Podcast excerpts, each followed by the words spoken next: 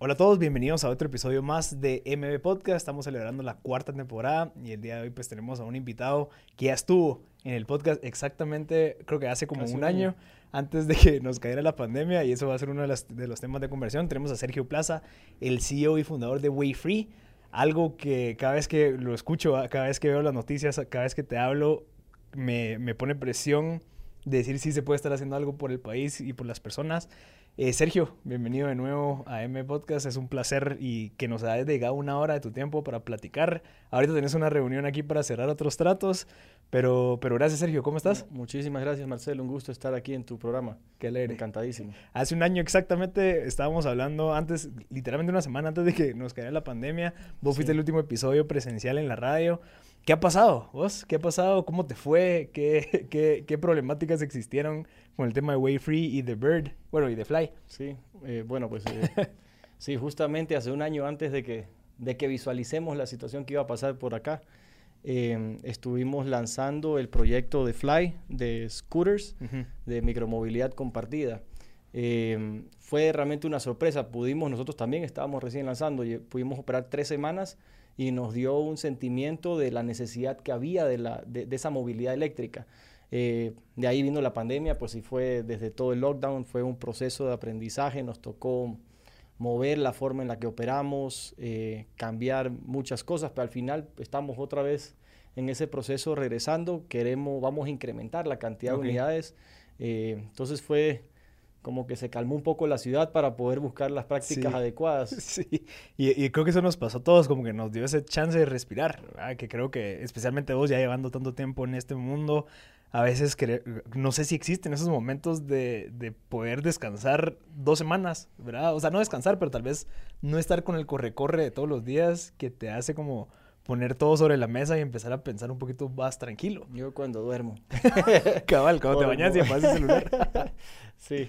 Interesante. Mira, va, contame un poquito ahorita de Wayfree, actualizarnos. Entiendo que la visión de Wayfree es pues generar esa conectividad con toda la gente al brindar puntos de acceso pues en todas las áreas de Guatemala. Eh, en este caso pues hay modelos que ya se han hecho alrededor del mundo y vos lo estás haciendo aquí en Guatemala, en El Salvador.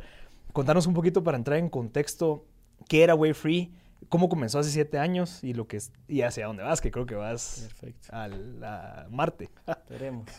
Eh, pues sí, empezamos haciendo un fast forward, empezamos en el 2017 ya el, piloto. Eh, fue mediante una alianza con la empresa eléctrica. Empezamos en el Paseo de la Sexta, en, el centro histórico aquí de la ciudad de Guatemala. Eh, y realmente el proyecto empieza desde una óptica de llevar conectividad, tener una afluencia de, personas y, pues tener una, plataforma de comunicación, un medio digital. Eh, fue una sorpresa lo que nos encontramos en esa prueba piloto, todos los mensajes de agradecimiento que empezamos a recibir, de que gracias por el Internet, buscaban vehículos para comunicarse con nosotros porque no, no teníamos todo en ese momento. Entonces empezamos a indagar un poquito más y nos dimos cuenta de, de, la situación del mercado de conectividad en Guatemala, que es muy peculiar en, en, comparación a los otros países de la región. Eh, haciéndote un seguimiento, pues en, en, ese, ese piloto fue, gracias a Dios, fue satisfactorio también para nuestro aliado eh, Empresa Eléctrica, que, que, era una prueba. Eh, luego dijimos, bueno, les autorizamos, pueden expandir donde ustedes consideren. Identificamos ese segundo crecimiento, era el Transmetro, era, era, queríamos ver una afluencia de personas, el Transmetro, eh, pues desde los, en, su momento teníamos que identificar también la, la, inseguridad, ha ido mejorando en el país desde el 2011, que, que 13 que visualizamos este proyecto, eh, y el Transmetro era de los lugares más seguros en Ciudad de Guatemala, no, no habían tenido ninguna eventualidad, ningún robo. Eh, por eso identificamos el Transmetro y por la alta afluencia de personas que se movían. Eh, instalamos eh, pues todas las estaciones del Transmetro y en el camino se tuvo la oportunidad, fue esos accidentes buenos de conocer a alguien y nos presentaron, mire, y esto también, ¿por qué nos interesa Energuate? Y en ese momento era, pucha, solo quiero terminar el Transmetro, esta era la misión imposible. logramos llegar con Energuate y les encantó el proyecto. Eh, y se, logramos formalizar el mismo acuerdo, una alianza con ellos para ir al interior. En ese, en ese momento ya, ya contábamos con, digamos, el derecho de la utilización de, de la infraestructura de estos dos distribuidores eléctricos que abarcan el 90% del, territorio en Guatemala. Eh, esto fue ya a finales del 2019, 2020 empezamos a instalar en el interior. Eh, en ese momento nos agarra, pues en nuestra línea, pues surge el tema de, de los confinamientos, la pandemia, eh, y fue una decisión difícil con, con, con, en ese momento con los socios. Acabábamos de cerrar una ronda A de inversión eh, y dijimos, mira, metamos el acelerador. Eh, la conectividad es indispensable. En ese momento Más ahorita, ¿no? total. En ese momento era, acuérdate del cuando empezaron a cerrarnos, no sabíamos si era el fin del mundo, no sabíamos qué iba a pasar. pues aceleramos y, y, la sorpresa fue que teniendo los confinamientos, nos abrían, nos abrían, miren, entren. Eh, también hicimos, te comentaba, eh, decidimos, como no sabíamos ni conocíamos, aceleramos a la mayor velocidad posible, instalamos, eh, pero no, no, no, habíamos hecho el acercamiento con las autoridades locales, las autoridades municipales, y vimos un gran beneficio en cómo se fueron sumando en la iniciativa, mira, queremos participar, y es donde hicimos acercamientos con, con por ejemplo, con la NAM y luego vamos formalizando acuerdos con, con las 340 municipalidades porque, porque las autoridades locales vieron el beneficio, sabían el beneficio de la conectividad y en media pandemia pues dijeron, mira, necesitamos dar estos puntos de acceso para las personas. Claro.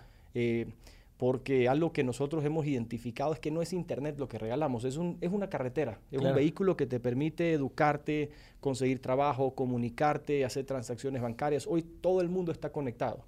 Entonces es, es, ha sido muy gratificante ver cómo prácticamente no hemos tenido ninguna, ninguna alcalde o autoridad local se ha opuesto a decir, mire, yo no quiero que me regalen el internet para mi gente. Entonces, eh, es, ha sido una hegemonía completa. Eh, involucrando a muchos territorios que han estado desatendidos por a lo largo del tiempo. Claro, y parte de los, digamos, pongámosle, eh, los fundamentos que tiene que tener un lugar para poder llegar a tener acceso a un way free es que tenga electricidad.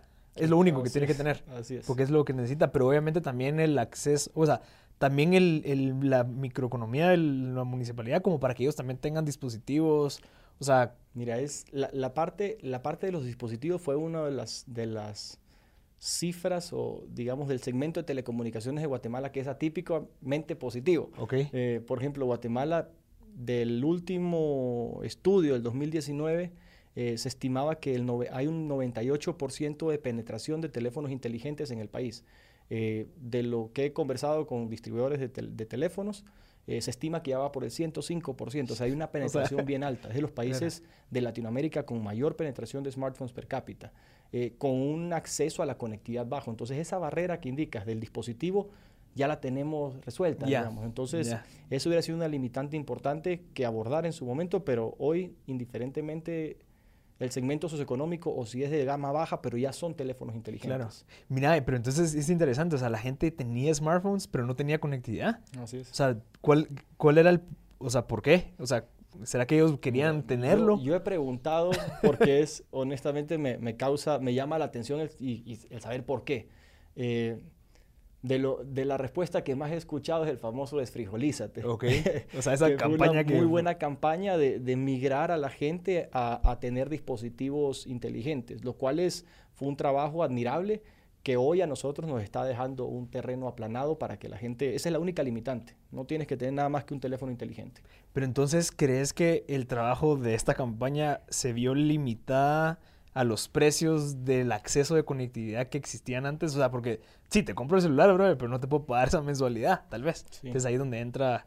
Y, y, bueno, sigue sucediendo. O sea, eh, Guatemala también lamentablemente tiene, tiene, hay un 47% de acceso a la conectividad y, y se destina pues un, un, porcentaje de los ingresos de, de, las personas de escasos recursos, va, un porcentaje importante va en conectividad. Y la conectividad no forma parte de la canasta básica. Ok que debería de ahorita. En, países de en algunos países de Latinoamérica ya se va tomando esta iniciativa. Eh, pues yo considero que es algo de hacerlo porque es un presupuesto que inclusive me decían, ya, ya, ya hay precios, o sea, hablar con el familiar en el exterior, con videoconferencia, te cuesta una recarga de 5 quetzales y te toma de 25 a 30 minutos. Entonces ya, ya le estás poniendo un precio al costo del mega, pero en la necesidad que tú tienes. Entonces, eh, educarte. Si hoy tienen que hacer ya las, inclusive el mismo Ministerio de Educación, tienes que hacer clases en línea también, tiene un costo. Pues es un, es un costo de, de, que no está contemplado. no lo tenía, no estaba contemplado y hoy ya se ven, ya se ven otras situaciones o, necesidades básicas afectadas por la falta de conectividad. Claro, porque entonces en vez de comprar azúcar, tal vez prefiero que mi hijo se conecte. Está Imagínate, si lo básico está haciendo, está sacrificando eso, está sacrificando alimentación, salud, Qué educación. interesante. Qué interesante. Y, y, te quería hacer una pregunta. Antes de, de, de, empezar con la sexta, antes de empezar pues con el siguiente paso después de la sexta, bueno, del Transmetro, ¿vos ya tenías la visión de volver esto eh, como que con el impacto social que vos estás buscando? No. O sea, esto fue porque te diste cuenta que la gente accidente. lo quería. Sí. Okay. ¿Cuál es la visión previa? O sea, Inicialmente era, era identificar un... Yo venía de la industria de telecomunicaciones y era ver a quién le puedo vender bastante internet. Ah, la ciudad. Y Ok. que la ciudad se lo regale a la gente, que esa es la práctica Ya. común en otros lados del mundo. O sea, los gobiernos son los que despliegan este tipo de iniciativas. ya. Entonces mi idea era vender internet. Y en el camino fue, mira, no hay presupuesto, eh, no se puede, entonces estábamos explorando cómo hacerlo autosostenible, cómo generar ingresos por otro lado, y en el camino, pues uno se va envolviendo en este Claro. tema y, y, y, pues nos dimos cuenta de la, la como te decía, la, la misión es, hoy es poder llevar esos puntos de conectividad, sean perímetros, o sea, radios pequeños o radios amplios, pero en, todo, en todos los 340 municipios. Sí, que ahorita tenés 70.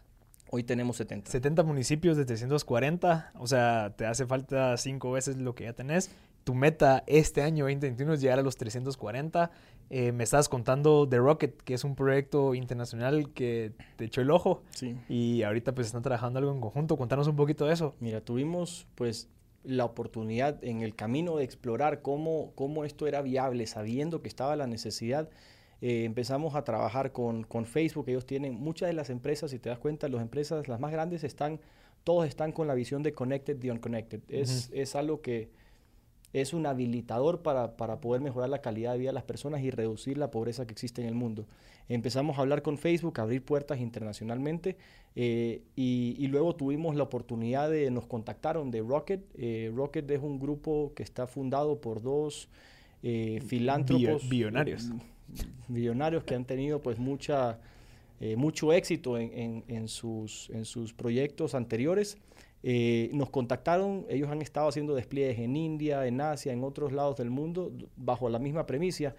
Y pues de algún oído le habrá llegado, nos contactaron un- y, y, pues tuvimos la presencia de ellos la semana, pas- la semana antepasada, estuvieron aquí en Guatemala, eh, se quedaron fascinados de, de- de la oportunidad que hay. El, el factor Guatemala también es, es interesante porque es ese factor sorpresa. No, nadie que, bueno, que yo conozco, que, que venga, te esperas lo que, lo Claro. que encuentras, es una, es una joya.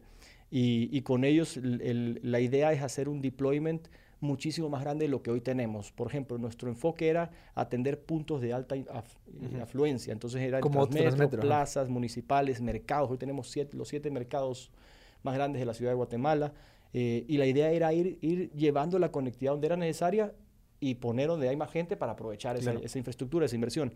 Eh, con Rocket, pues el modelo se, se vuelve mucho más eh, beneficioso para el usuario porque vamos a hacer unas expansiones, unos mesh de cobertura mucho más grandes, ya de, hablando de kilómetros cuadrados.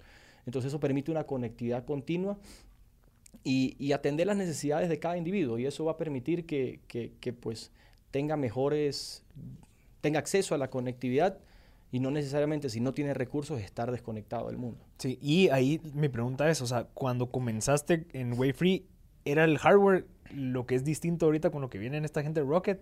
¿O es el software lo que vienen a ampliar? ¿O cómo es que funciona esa? es, es una combinación. O sea, sí, sí es una combinación entre hardware y software. Eh, en el caso de ellos, si tienen una tecnología patentada, tienen de todo. O sea, literalmente desde... Tienen, tienen teléfonos, tienen un teléfono que es el teléfono 3D con naked eye, o sea, sin lentes. Ok. Es, entonces, ¿Cómo funciona un- eso? Ahí te lo enseño, pero tienen una tecnología para... Mi, mi, mi explicación simple es como el holograma, ¿te acuerdas de los, de los hologramas de, Sí. de estos stickers? Es parecido, entonces tiene un glare en la pantalla, pero, pero sí es... O sea, tú ves cómo salen las cosas sin tener que usar lentes. Ok. Tienen un... eh, tienen Rocket Benefits, eso te permite, pues, tienen FinTech, tienen... eh, Wow. Tienen telemedicina, tienen todos los todos los beneficios a través de la conectividad. O sea, ellos, ellos empezaron a incursionar, empezaron con un teléfono y luego se fueron a desplegar redes de acceso para que sus teléfonos tengan la conectividad y puedan gozar la gente de todos estos beneficios. Claro. Sí, como una nube que te da acceso a sus, a sus softwares que ya tienen Así ahí. es, así es. Entonces, lo que, han- lo que hace Rocket es que también te provee de espacios para que gente que tenga alguna idea de fintech entre a desarrollar algo o algo que ya está montado de fintech Es- para... Así es, es crear un ecosistema. Wow. Entonces, y en ese ecosistema nosotros, por ejemplo, sabemos que hay muchísimo, aquí en el TEC, hay demasi- en Guatemala hay mucho desarrollo tecnológico, hay mucha innovación y hay veces que las cosas se terminan frenando porque los proyectos inclusive son autosostenibles. Claro. Pero se frenan por, por, la, por el acceso a la infraestructura, el acceso a la conectividad. Eso te limita enormemente. Entonces tú tienes que conectar dispositivos y no puedes pagar una fracción de un precio de conexión, sino que te tienen que adaptar a un paquete que existe. Claro. Te mató tu un proyecto. contrato de dos No- años. No, no es viable. y, lo- y esos proyectos usualmente están diseñados para mejorar la calidad de vida de las personas y ser autosostenibles. Claro. Entonces nosotros lo que identificamos fue una carretera. Yo te comentaba, empezamos con la publicidad como estamos siempre pensando que el usuario final no pague. ¿Cómo lo logramos hacer? Pero esa misma infraestructura permite un sinnúmero de, de oportunidades. Ok, y ahorita, eh, ¿cuál sería el modelo? O sea, la persona que se va a conectar va a decir, ok, quiero empezar a pues, tener ma- más, velocidad, más acceso, tal vez algunas plataformas extras, y ya te empiezo a pagar como para hacerlo sostenible, y ya no solamente publicidad. Correcto. Hemos, mira, esa ha sido esa, esa, ese tuning que hemos Ajá. estado haciendo. Eh, en el camino, pues hablando con, con- logramos también eh, llegar a, a, a Shikran Wei. Él fue el, el fundador y ex CEO del Wireless Broadband Alliance. Ellos son una organización que, pues, mundial y basado en Estados Unidos que usualmente están fomentando la utilización del Wi-Fi. Hoy viene el Wi-Fi 6. Ok, Eh, La tecnología está migrando. También eso fue algo que nos cayó pues, como anillo al dedo. Es que el Wi-Fi realmente es ha venido por muchísimo tiempo y es culpable de su propio éxito, nos decían, porque es la carretera más ocupada. Tienes tantos dispositivos conectados en esas frecuencias. El Wi-Fi 6 es una autopista. Entonces nos va a llevar a... Eso nos está ayudando muchísimo. Eso no nada que ver con el 5G. Eh, no, mira, se, se dice que van a convivir, porque todo el tema de IoT, Smart Cities, todo eso convive en una, en una red de, nosotros operamos en 2.4 GHz y 5.0 GHz, que es, que es las de Wi-Fi, ¿verdad? El Wi-Fi 6 es un protocolo nuevo, eh, pero te permite 10 veces más la cantidad de usuarios, la, la cantidad de eficiencia, el ahorro O sea, se va a anchar, se hace, hace más ancha esa se hace carretera. más ancho y es... Hay entonces, menos tráfico. Ahí es lo que se dice que lo que se estima es una convivencia entre las dos tecnologías. Interesantísimo. ¿Y eso para cuándo más o menos? Mira, ya de, sobre eso puntualmente los países vienen autorizándolo. Eh, Estados Unidos fue el primer país en la región que ya liberó el Wi-Fi 6, el espectro 6.0 GHz, de libre uso indoor y outdoor. Eh, lo siguió Chile, eh, Colombia, nosotros hemos, eh, estuvimos, inclusive Guatemala ya está a punto de, de hacer de anunciarlo. Eh, esto se, se fue eh, por las relaciones que hemos tenido, lo se- pues con las autoridades locales, nosotros les pusimos en, en comunicación con el WBA, con el Dynamic Spectrum Alliance, con, con la división de Facebook Connectivity, para que les puedan ir contando un poco las prácticas que se van dando y por qué es beneficioso esto para la conectividad del país. Entonces Guatemala ya lo tiene, está en proceso de, de- de- de ya dar la sorpresa y, y hacer el anuncio público. Y eso va a permitir, pues, a nuestro proyecto, por supuesto, va a ser beneficioso y cualquier otra otro emprendimiento, otra tecnología, eso, eso al final ayuda en que la conectividad mejore. Mira, y eso, o sea, de como yo lo veo, es- existe este como, no sé cómo decirlo, pero en donde si no existiera un Wi-Fi, digamos, se va a empezar a ampliar mucho más ese gap entre la gente que tiene acceso a esa conectividad y la gente que no tiene acceso. Entonces, no es justo que alguien en la ciudad sí se pueda seguir educando porque tiene acceso, cuando hay personas que por la situación en la que viven no tienen acceso. Entonces, se, se crea ese gap de información, de conocimiento, de acceso, y quien sale perdiendo al final es el país entero porque Total. van a ver solo los pocos que estuvieron conectados, pero la mayoría que no. Entonces, va- o sea, creo que es como una carrera contra el tiempo también, en donde tenía que venir un Wi-Fi a darle la opción a esta gente a conectarse, porque si no, los van a dejar. Así es. Y eso, y eso que mencionas es, digamos, es, es el, pues la brecha digital. Usualmente venimos con una reducción en la brecha digital. Eh, hoy se empieza a alejar porque ya el usuario no se está conectando. Nosotros tenemos, por ejemplo, de Uxpantán, La Reina, una, una comunidad en Uxpantán, Quiché, si no estoy, si no estoy equivocado.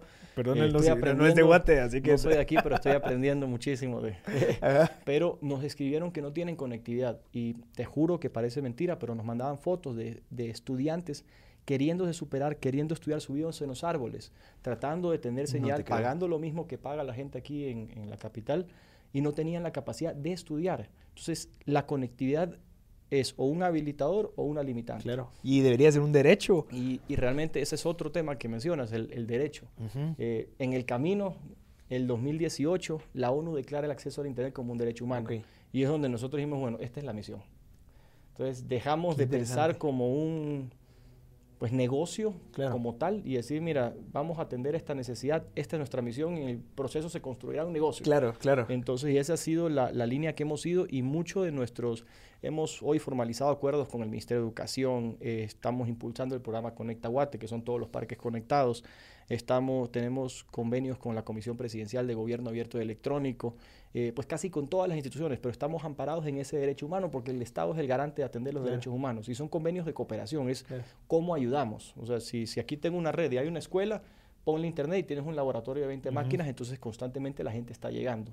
Qué interesante. Mira, y, y, hablemos un poquito de eso, porque creo que es, o sea, esa conectividad siendo un derecho, o sea, al final va a beneficiar muchísimo, obviamente, y más en estas épocas en donde eh, yo, yo, me enteraba por pues, eh, a la gente que trabaja con nosotros, eh, ya sea en la parte de limpieza o aquí, de que sus hijos o iban, creo que iban una vez a la semana a traer unas hojas a la escuela, se regresaban, la tenían que regresar la otra semana, porque obviamente no, no tienen laptop, no tienen internet, menos las escuelas van a tener una infraestructura de Zoom, digamos, como para que se conecten. Esa, esa problemática es real, imagínate aquí en la ciudad que, tal vez tienen la, cercanía como para poder visibilizar eso, pero en los lugares como el que vos estás mencionando, que se tienen que subir a árboles, o sea, al final sí es un problema enorme. Y es, y es la concentración, o sea, por ejemplo, y son de las cosas que nosotros hemos visto y, cada vez como en un momento vimos este programa educativo, por ejemplo, son, 34, son más de 3 millones de estudiantes que existen en Guatemala. Eh, voy a hablar previo al coronavirus, pero iban o van mixto a 34.000 escuelas, que es lo que aproximadamente hay en el país. De esas 34.000 escuelas, 2.000 tienen equipo de cómputo y de esas 2.800 tienen internet. Entonces, digamos, inclusive la computadora, lo que necesitamos es acceso a la información. No es tanto una computadora con la impresora, lo tradicional, como pues de alguna manera... No es de oficina. Es acceso a esa información.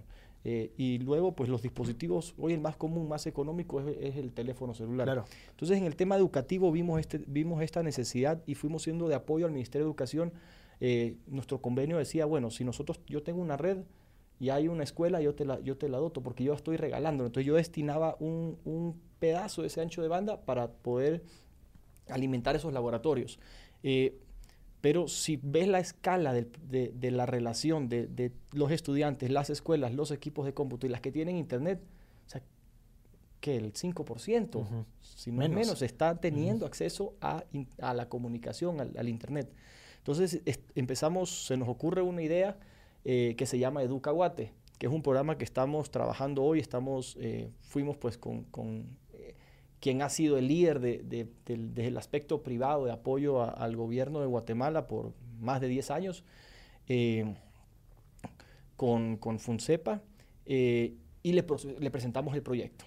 Eh, vieron vieron que, que, era una forma de escalarlo. O sea, por ejemplo, hoy donde tenemos nuestras redes, estamos creando una red adicional que se va a llamar Educaguate, ya está en piloto, en algunos lados ya está inclusive, pero como un piloto de, entonces, que cualquier estudiante o maestro pueda llegar a algún punto way free o punto de un caguate y conectarse a esa red educativa. Obviamente no va a haber publicidad, no lo vamos a interrumpir, es puramente para contenido educativo. También bloqueamos lo que no fuese educativo. Entonces, eso Ya no se puede meter a YouTube a ver. ajá, exacto. O bueno, a menos que sea educativo. O sea, está todo, todo solamente para la educación, pero ya el estudiante o el padre de familia puede llegar, baja el contenido, llega a la casa, le da el ah, teléfono a su hijo pero es una medida de pensar fuera de lo tradicional, aprovechando las capacidades que tenemos. Y este programa nosotros esperamos poder darles puntos de acceso a los, a los más de 3 millones de estudiantes. Mira, yo, yo, yo conozco FUNCEPA. Yo incluso fui a trabajar con ellos en la instalación de una escuela y me di cuenta, ah, escuchándote a vos escuchando, y recordándome lo que tiene FUNCEPA, uno de los limitantes de FUNCEPA es la escalabilidad. ¿Por qué? Porque ellos instalan servidores en las escuelas. Entonces, vos lo que estarías haciendo es evitando la instalación de servidores porque ya tendrían acceso a Wi-Fi, que tendría acceso a la nube, que es la que le va a proveer estos portales de educación.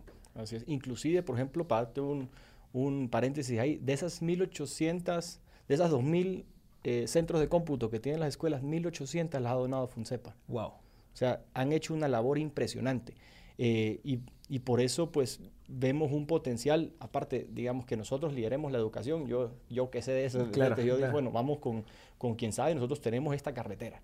Eh, y lo que me gustó es que vimos, o sea, surge como una idea desde una, desde una necesidad de ver, apoyamos educación, pero, pero quien ha estado por más de 10 años siendo un brazo de apoyo incansable con el Ministerio de Educación y la educación en el país, vio esa escalabilidad. Claro. Eh, y, y, es algo pues fuera de lo tradicional. Ahora, si uno quisiera instalar estas redes solo para el segmento educativo, tampoco es, tampoco es viable. Claro.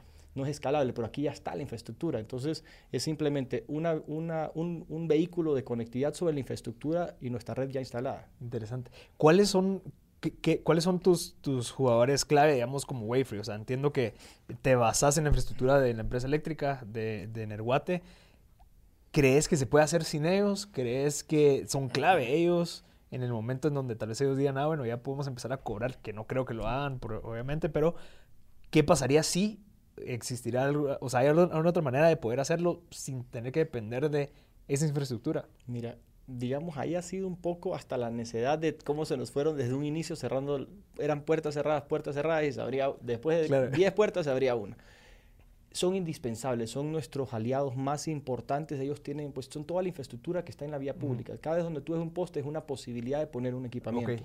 Hacer un despliegue de, este tipo de soluciones lo volvería eh, muy costoso. E inclusive veamos la Sí, porque tendrías que estar instalando El gobierno de Honduras tiene un programa que se llama, creo que se llama Conect Internet del Pueblo, si no estoy mal. Tienen casi 150 parques en Honduras y fue una inversión de más de 20 millones de dólares, porque tienes que poner toda tu infraestructura desde cero. En cambio, nosotros aquí vamos, yo no, yo no tiro un cable, yo casi que nuestra, forma de, trabajar es, queremos poner aquí qué hay alrededor. un poste siempre, electricidad, ok, eh, tenemos un... Árboles funcionan. Los árboles son limitantes, digamos, son interruptores de señal. Ahora, pudiésemos poner un árbol con un panel solar, o sea, nosotros decimos, como sea, lo hacemos. Eh, y eso dependerá de, de cómo volvemos esto esto autosostenible, pero, si es una, esta comunidad que te indique, no sé realmente de cuántos, de, de qué cantidad de habitantes será, pero ahí tienes gente que se quiere desarrollar, quiere estudiar y quiere salir adelante. Entonces, hay, siempre hay que buscar la forma de, lograrlo y tenemos hoy pues los accesos y todos nuestros aliados. Entonces, los utilities son indispensables para nosotros y también el apoyo que hemos tenido de parte de cada uno de los alcaldes y las instituciones de gobierno. Claro y de los retos principales de acercarte a una comunidad en donde tal vez ellos no conocen, han de decir, este brother viene aquí a instalar algo para controlarnos, o cómo, cómo qué, retos han existido al momento que llegas a un lugar en Cobán en donde la gente no conoce de Wayfree, no sabe la importancia de esto, eh, te ve instalando cosas, ¿qué, ¿qué es lo que pasa o qué retos han existido? Mira, a mí me ha sorprendido muchísimo, muchísimo porque es, no hemos encontrado eso, o sea, en todos los lugares que hemos ido nos han recibido pues con brazos abiertos, esperándonos en, como te decía, inclusive en el confinamiento, ¿quién todo cerrado. Si no eras de, esa municipalidad no podías ingresar. Claro, Sea quien seas. ¿Y a nosotros qué venían a hacer? Internet gratis. Pase. o sea, ha habido, hemos encontrado una hegemonía completa en, en ciertos sectores que usualmente han sido eh, aislados. ha habido conflicto, que ha sido politizado. Nosotros obviamente somos apolíticos, no tenemos, es, tenemos una misión de bien y esa misión de bien hemos encontrado que nadie se ha opuesto y todo el mundo se está sumando. Entonces, y cada vez que se suman más autores, esto permite más expansión, más autosostenibilidad y lo que queremos es que esto sea una práctica que, que, que si, no tienes un si no tienes dinero, no es una causal para que no te puedas conectar. Claro, claro. Y no han surgido como preocupaciones, digamos, en este caso en donde digan nada, pero este Sergio va a poder controlar después a los 7 millones de habitantes en, estos, en estas áreas rurales, va a poder mandar mensajes como se le da gana, ¿existe alguna política en donde existan estas restricciones o... Hemos digamos, en función de varias cosas. En función de datos como tal, Guatemala no cuenta con una ley de, protección de datos del usuario ni del consumidor, no, existe. Eh, nosotros, sin embargo, operamos bajo el Data Protection Act de 1998, que es la, pues, la primera política que se estableció en Estados Unidos porque operamos con plataformas de ellos. Entonces, nosotros ya estamos facultados como que si estuviésemos operando en, en un país que sí tiene la regulación, porque sabemos que es eventual que va a llegar. Eh, sobre ese aspecto. Eh, la, data, la información de los usuarios, nosotros no somos un generador de data, somos un canalizador. Yo tengo que, yo no puedo decir, no sé cuál es tu teléfono, yo, tengo que conectarte, tengo que, el, registro que usamos más que para un control es para un... Em, una protección de, la misma red y de los demás usuarios. Entonces tenemos todas estas plataformas de control. Luego, en función, inclusive hemos estado en proceso de formalizar acuerdos con el Tribunal Supremo Electoral, por decirte un ejemplo, para inhabilitarnos en, participar en política. O sea, pensando a futuro. A futuro, sabiendo que nuestro que enfoque no es, definitivamente nuestro enfoque no es control, al contrario, si nosotros conectamos a las personas, las personas tienen acceso a la información libre para que, para que lean lo que quieran leer, que vean lo que quieran ver. Eso es un habilitador natural. Entonces nosotros no, no, no, no controlamos ni siquiera qué medios sí, qué medios no. Al contrario, queremos que la gente se informe, que la gente esté viendo las noticias, que la gente de todo tipo. Entonces eso es un habilitador de, de, del desarrollo. Interesante. Sí, porque me comentabas, o sea, estas personas van a tener acceso al internet, o sea, ellos van a poder meter las plataformas que igual todos ven. Así es. Verá, o sea, ya va a salir publicidad de cualquier cosa, o sea, no es como que, qué interesante eso, porque creo que eso es uno de los miedos que van a, o sea, van a surgir esos temas cuando ya empiecen a ver que ya tenés a los 340 municipios amarrados. Cuando dicen, ok, estas, no puede ser de que él va a tener el control de la información de todo esto, que creo que es una visión bien interesante. Ah, me, me contaste que también estás hablando con El Salvador para aplicar esa infraestructura de esa manera. ¿Cómo vas ahí? En El Salvador tenemos, eh, ahí opera también nuestro aliado como grupo EPM, opera en El Salvador. Eh, estamos en conversaciones con la otra empresa de distribución eléctrica y haciendo ya los acercamientos con, básicamente replicando la misma eh, práctica, ¿verdad? Entonces hoy tenemos, tenemos cuatro redes, no, no una cobertura tan amplia, pero ya estamos en el proceso de hacerlo. Un poco el, digamos, obviamente Guatemala es la, la misión eh, inmediata poder culminar los 340 municipios y luego ir creando esa, esa mayor densidad, o sea, mayor cobertura en cada punto. Pero eh, donde nosotros vemos el sueño completo es poder llegar a conectar a los casi mil eh, municipios que existen en el Triángulo Norte, okay. indiferentemente de la frontera al país que corresponda. y eso va a permitir pues poder entender muchos componentes de la región, porque hay, hay tengo entendido que hay hay, por ejemplo, municipios de Guatemala que, que realmente son más similares a, El Salvador, qué sé yo. O sea, es la frontera, nosotros queremos romper eso, queremos conectar a todos y ahí es donde se va el sueño. Y nuestros aliados tienen presencia. O sea, hacer lo que hacemos hoy aquí en los países del Triángulo Norte es simplemente pues, replicar el modelo. Claro, sí, lo que estás creando es, son, es como el terreno para que cualquier emprendedor que venga, digamos, un doctor online o alguien que quiera empezar a conectar a la gente, el tema de educación, me estás mencionando Educate Guate, porque lo que vos me mencionabas y tal vez podemos abordar un poquito aquí es de que ya vamos a empezar a crear esas plataformas o portales en donde la gente no se va a tener que conectar al Wi-Fi, sino que directamente se va a conectar a esta plataforma de Educate. Entonces va a haber Ministerio de Educación, pero también va a haber uno en donde tal vez la municipalidad ya te va a poder empezar a dar acceso a que vayas a sacar tu DPI o cosas así. Contame un poquito de esa visión, porque creo que lo que vos tenés, de cierta manera, es lo más complejo que es esa infraestructura. Ya ahí para adelante es la creatividad de cada uno y qué, tan, qué, tan, qué tantos permisos te den. ¿verdad? Pero contame un poquito esa visión de poder hacer esto abierto a e-government, micromovilidad, smart cities y todo esto. Sí, ahí fue, por, bueno, tuvimos también la oportunidad de, de, celebrar un acuerdo con la Comisión Presidencial de Gobierno Abierto Electrónico, que es el encargado de la agenda digital del Estado. Entonces, básicamente, eh, va trabajando hoy Guatemala, si no estoy mal, el 7% de los, solo el 7% de los trámites son digitales. El resto es, es todo pues, tradicional. Eh, pero una limitante muy fuerte que existe, aparte de la parte regulatoria, que ellos están trabajando muy fuertemente en eso, es la conectividad. Igual, ¿de qué te sirve tener algo electrónico si la gente no se puede conectar? Ahí también nace el mismo concepto de, de Ducaguate, es lo mismo, está en la red, eh, pues le dijimos un nombre, ahorita está en piloto y, vamos a, a, identificar a los autores adecuados para que lo lideren. Nosotros solo queremos decir, la conectividad sirve para esto, ¿quién lo lidera? Claro. Entonces ahí queremos hacer Tramita Guate bajo el mismo concepto, que sea la ventanilla digital del Estado. Entonces tú ya puedes ir a una plaza municipal, a un mercado y haces la renovación de tu DPI, ya puedes llegar a recogerlo. Eh, o sacar el récord policial, la partida de nacimiento, que son los trámites que hoy en día están ya son digitales. Los más comunes también. Pero, pero ahí partía de lo que veníamos conversando, lo de Estonia. Yo pues, tuve lo por, mm, pude, pude ver un, tema y, y entender a Estonia en el tema, es el país más avanzado en el mundo en e-government. claro. Ellos creo que son, ahí es al revés, ahí es el 97% de los trámites son digitales, todos. si no estoy mal, creo que era desde el 2005 ya los impuestos son en línea, desde el 2007 ellos votan en línea.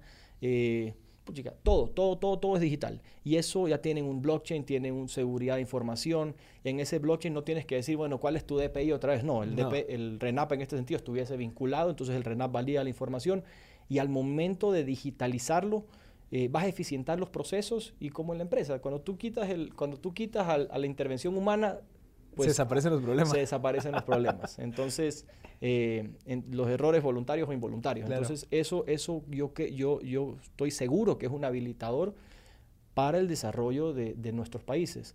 Eh, tuvimos la oportunidad de, hacer un acercamiento con el, ahí no me acuerdo, ministro de, creo que es de Entrepreneurship e Información, no me acuerdo cómo, uno de los que lidera el, el eCloud, creo que se llama, de Estonia, eh, y estamos programando un webinar, algo para que puedan asesorarles aquí en Guatemala porque es una labor difícil, pero si tú estableces bien las bases de dónde empezar en las instituciones adecuadas, ya el resto ya es replicable. Entonces estamos viéndolo también con la comisión, hemos involucrado a Pronacom y nuevamente en lo que nosotros servimos tratamos de ser de apoyo y, y, poniendo a disposición nuestra carretera de conectividad. Claro. Sí, lo que hay que hacer es tal vez esos proyectos pilotos como los que vos hiciste para demostrarle a la gente que sí funciona. Entonces empezar con tus antecedentes penales, eh, empezar con tu, con tu, no sé, tu RTU, y ya después vas metiendo poco a poco más cosas.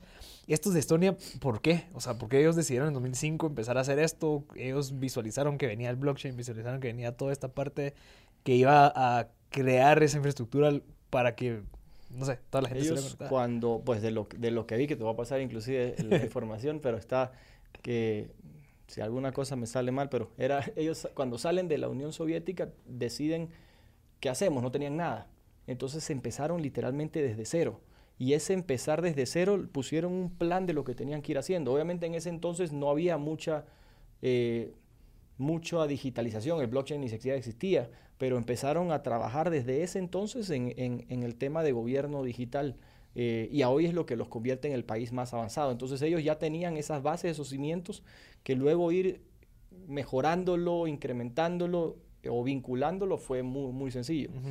Sí, porque creo que eso es, o sea, da miedo, o sea, porque obviamente la gente no conoce y creería yo que también Way Free tiene esa pendiente, ¿verdad? Que es también educar. O sea, no solamente es brindar la conectividad, sino que es, bueno, ¿para qué sirve la conectividad? O sea, mira, vénganse, reunámonos, les explico que también aquí existe el, la SAT, aquí existe RENAP, aquí pueden, no sé, hacer todo lo que tienen. O sea, ahí tenés algún aliado que te va a ayudar a hacer eso, eso lo, ven como ustedes de Wayfree que tienen que llevar ese trabajo o hacer las municipalidades o cómo lo ves. Creo que es un mix, o sea, hemos bajo la misma forma de trabajo y pues esperamos que esto se vaya eh, copiando o regando, pero realmente si uno trabajas, trabajara con, mediante alianzas, es, no hay mejor forma de trabajar, porque tú eres experto en esto, yo en esto, tú en esto, y vamos a lograrlo los tres, a cambio de que yo digo soy experto en las tres cosas. Y eso lamentablemente es una práctica muy común de Latinoamérica. Eh, queremos abarcar todo. Y, a nosotros, o a mí en lo personal me ha enseñado muchísimo que esto es lo que uno sabe, quién es el mejor en lo de acá, quién tiene esta infraestructura, sumamos, y si tienes un bien común, pues prácticamente todos se van a alinear. Claro, sí, y, es este juego infinito, ¿verdad? O sea, no estás compitiendo contra alguien, sino que es, brother, o sea, al final el problema en la conectividad no es que yo voy a ganar más plata que vos. Correcto. O sea, súmense, porque hasta, hasta abrir el espacio, ¿verdad? O sea, comuníquense con Sergio, muchas haré en LinkedIn, porque creo yo que cualquiera que diga, mira, yo tengo este programa, hay un montón de programas que existen que muy probablemente ayudarían a gente pero obviamente la conectividad es el reto.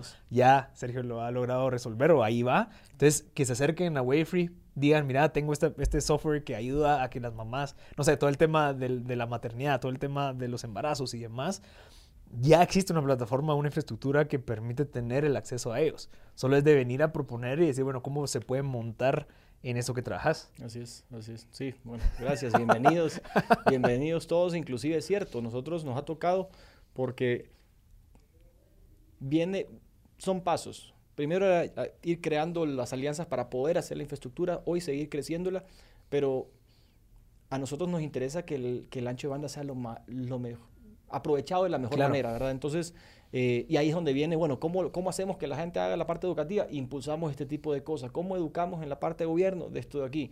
No necesariamente que somos un, pues, queremos pero identificamos lo que necesita cada quien y por eso lo sabemos. Entonces, eh, definitivamente hay muchísimos proyectos, hay, me hablaban un proyecto también de zapatos, creo que este era en Zacatepeques, que, que hacen zapatos hechos a manos y los exportan directamente. Sí, adelante, shoes, sí, y los exportan. Entonces, es una labor impresionante y lo que estás es yendo, conectando al artesano con el, con el productor final a través de la conectividad. O sea, ya, ya rompiste una barrera. Anteriormente lo centralizabas, alguien lo compraba, el que lo compraba y exportaba ganaba y el artesano seguía por generaciones claro, igual. Eh, sobreviviendo. Hoy generamos más oportunidades, es simplemente esa, esa globalización y aquí hay buena mano de obra, hay buena gente, eh, hay muchísimo, muchísimo potencial. Sí, yo lo que creo por mi, mi poco conocimiento es de que antes todos estábamos, o sea, cada uno está jalando por su lado. O sea, esta fundación está jalando para acá, aquella está dando aquí, aquel está dando allá. Entonces, creería yo que ahorita lo que venís a hacer es abrir este espacio a, bueno, o sea, muchar, o sea, yo sé que todos queremos ayudar, pero ayudémoslo o ayudemos en esto, porque creo que tu tarea, digamos como Sergio, como Wayfree, es ir abriendo esta conectividad. Y la tarea de los demás es jalar a la gente que se conecte, porque ese es otro reto. Correcto. O sea, yo sí te puedo ofrecer conectividad para vos que que te quieres conectar a la SAT, pero aquel que quiere educarse, aquel que quiere aprender de no sé qué, aquel que quiere comunicarse con su tío, o sea, ya necesitas esa, esas, o sea, ese apoyo, alianzas para que generen ese interés de la gente a conectarse, porque una vez se conectan, ya no hay camino para atrás, o sea, ya se conectaron, ya es como, ok, funciona. Así es. ¿verdad? Y ahí empezás a resolver el problema más grande que es tu visión y tu legado, que es, bueno, hagamos que esto, que la gente se conecte. Así es, así es. Interesante. Brother, felicidades. Eh, Muchas gracias. Creo que, eh, bueno, se vienen cosas interesantes este año. No sé si la pandemia vino a ayudar. Yo creo que sí, a muchas, ¿verdad? Obviamente, la pandemia lo que vino a hacer es, fue hacer más evidente el problema, ¿verdad? de la conectividad. Ya las escuelas no pueden seguir sin internet. Te quería hacer unas preguntas un poquito más técnicas. Por supuesto. El, ¿Cómo funciona el hub o el, digamos, como que el transmit transmitador de, de Wi-Fi. O sea, es, un, es como un router chiquito, es, ya es una plataforma mucho más grande. Eh, va a depender del tamaño del router para el alcance que va a tener o cómo es que funcionan esos nodos. Mira, cada nodo pues usualmente está compuesto entre...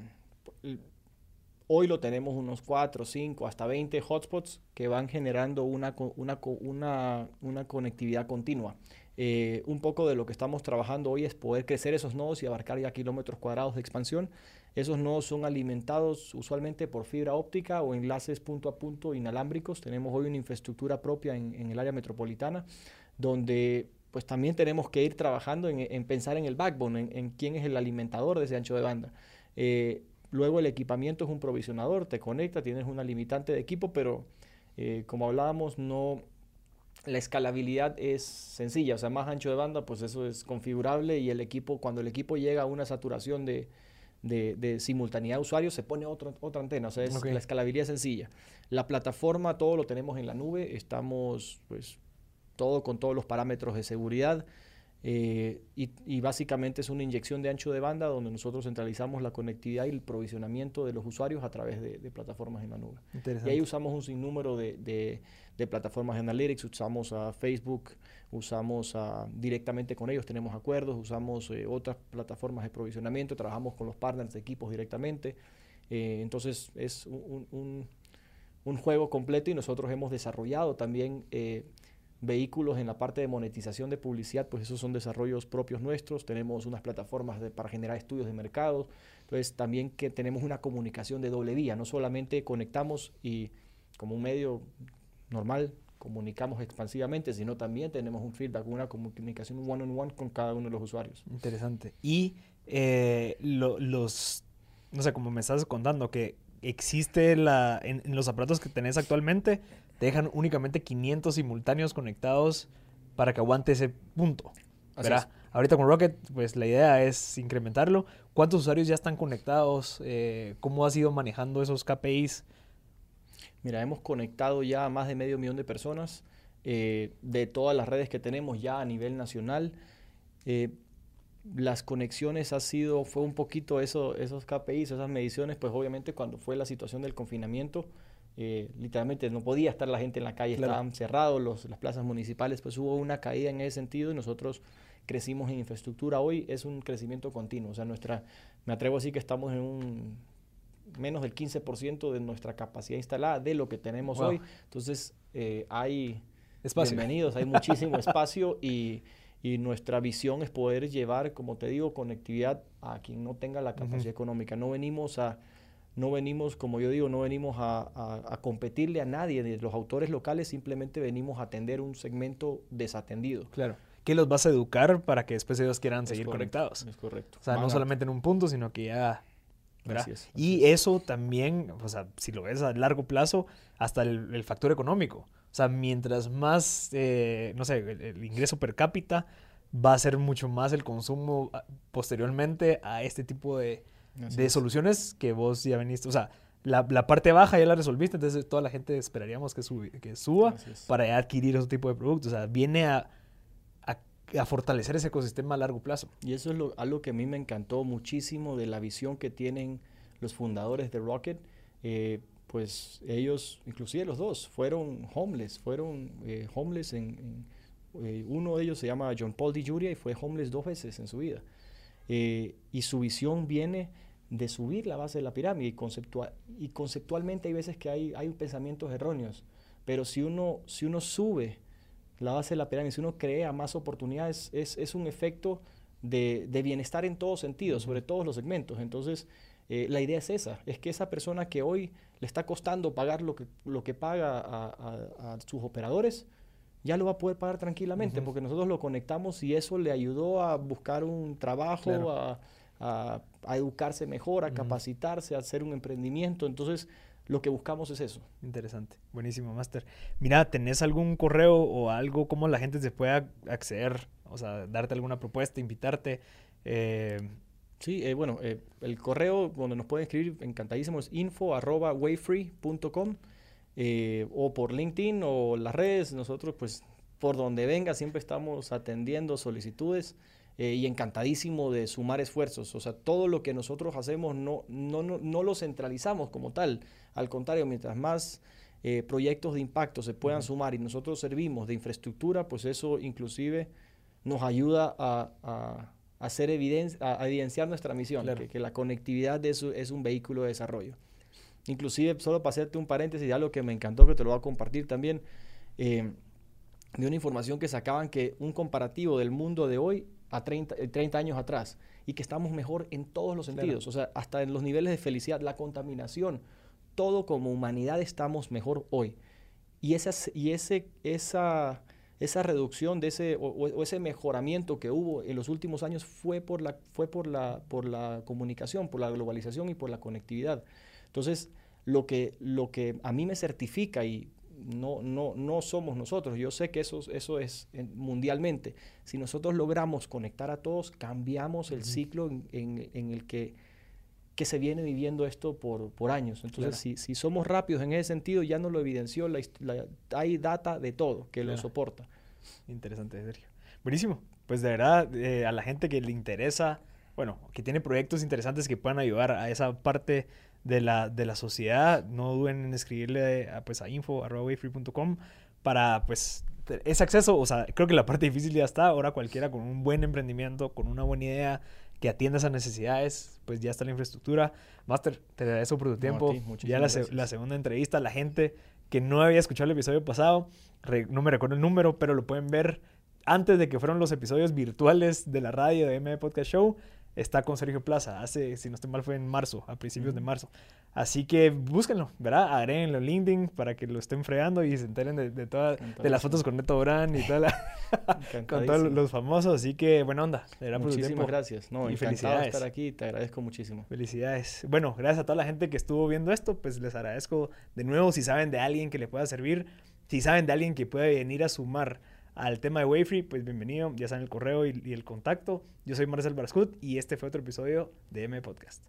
Something is cooking. Barbecue Media.